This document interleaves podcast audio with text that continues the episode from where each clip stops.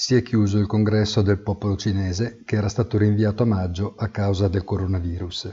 Gli effetti della pandemia non si sono fatti sentire solo sul calendario, ma anche sull'aggiornamento degli obiettivi della politica economica cinese che non può non tenere conto del nuovo quadro di riferimento internazionale. Ma a parte questo, il palco è stato l'occasione per il presidente Xi Jinping per mostrare al mondo il volto buono della superpotenza, non più emergente ma ormai emersa a tutti gli effetti, ed avanzare la propria candidatura per la leadership del terzo millennio. Ma una cosa deve essere chiara. Pechino tende la mano e se gli Stati Uniti la rifiutano saranno loro i soli responsabili di una nuova guerra fredda. Parimenti deve risultare chiaro a tutti che gli affari interni di cui Hong Kong è un appendice riguardano solo ed esclusivamente Pechino.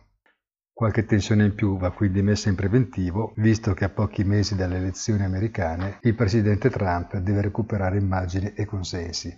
L'altro fattore che potrebbe turbare l'avvio di settimana è l'emergere più deciso della posizione dei paesi europei del cosiddetto blocco nordico che si mettono di traverso all'asse franco-tedesco sull'architettura del Recovery Fund. Questi paesi non vogliono infatti sentir parlare di mutualizzazione di un debito che verrebbe destinato ad aiuti a fondo perduto.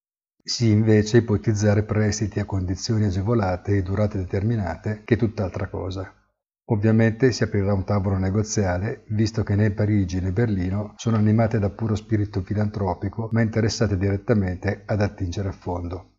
Bisognerà quindi trovare un compromesso, Prima di terminare voglio sottolineare l'effetto sullo spread degli high yield in dollari crollati di quasi 80 centesimi da che la Fed ha cominciato ad acquistare ETF investiti in questa classe di obbligazioni. Aumentano i fallimenti e scendono gli spread, come leggerete nel commento sul sito easy-finance.it e questo sembra una contraddizione. Buon lunedì e buon inizio di settimana a tutti.